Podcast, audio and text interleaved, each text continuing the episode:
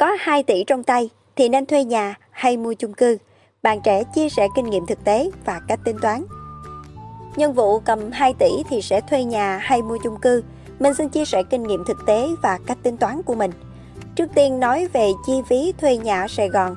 Tầm dưới 5 triệu thì các bạn sẽ có một căn hộ dịch vụ nhà trọ khoảng 20 m2, điện 4.000 một số, tổng chi phí rơi vào 5 đến 7 triệu một tháng tầm 5 đến 10 triệu khéo thuê thì chúng ta cũng sẽ có một căn chung cư ở xa xa thành phố.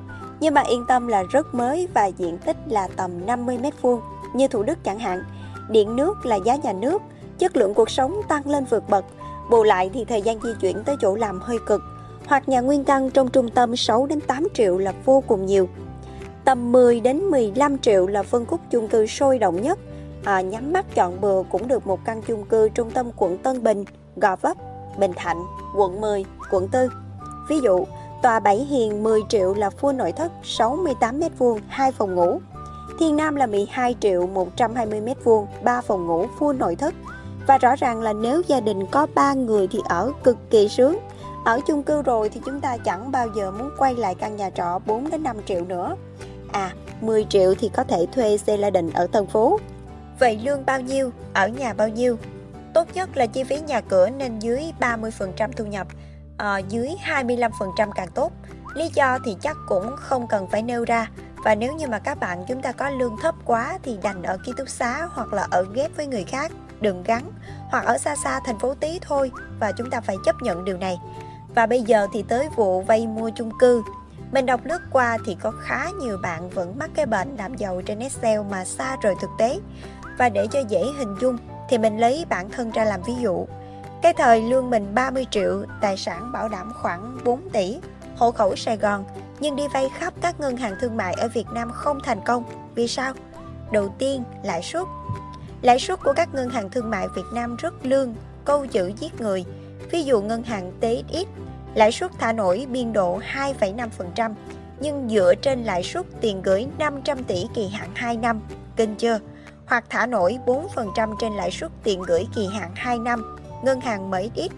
Để cho dễ hình dung thì năm nay ưu đãi 9%, năm sau là 13 đến 14%. Bạn đầu tư có chắc được 15% bù lãi suất không? Và cuối cùng thì cấm đầu vào vay và trả lãi cho các ngân hàng. Tiếp theo là bảo hiểm.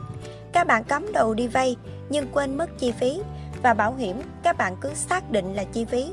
Nhưng thử tưởng tượng VIP, bạn vay 1 tỷ Lãi vay đâu đó 8%, nhưng phải mua gói bảo hiểm 50 triệu một năm, tức là 5% nữa. Vậy chi phí tài chính của bạn một năm là 13 đến 15%. Cuối cùng là mình chọn vay ngân hàng nước ngoài và ngân hàng nào thì mình xin phép là không nói tên để tránh mang tiếng quảng cáo. Lãi suất 7,5% dư nợ giảm dần, cố định 4 năm, không bảo hiểm. Tầm vay như vậy thì mình đầu tư bừa cũng lời. Nếu vay mua chung cư, hãy rửa mặt, lắc đầu, đọc từ từ chứ đừng phản biện mình vội. Nên mua chung cư khi nào? Khi bạn có trên 50% và tốt nhất là 70% số tiền tích lũy để mua chung cư, rồi hẳn tính đường vay.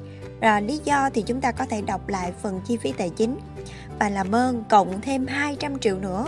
Bạn không thể dọn vào chung cư mới trống trơn được. Chúng ta phải sửa, làm nội thất, mua nội thất nữa, đúng không? Và 200 triệu là nhiều lắm đấy.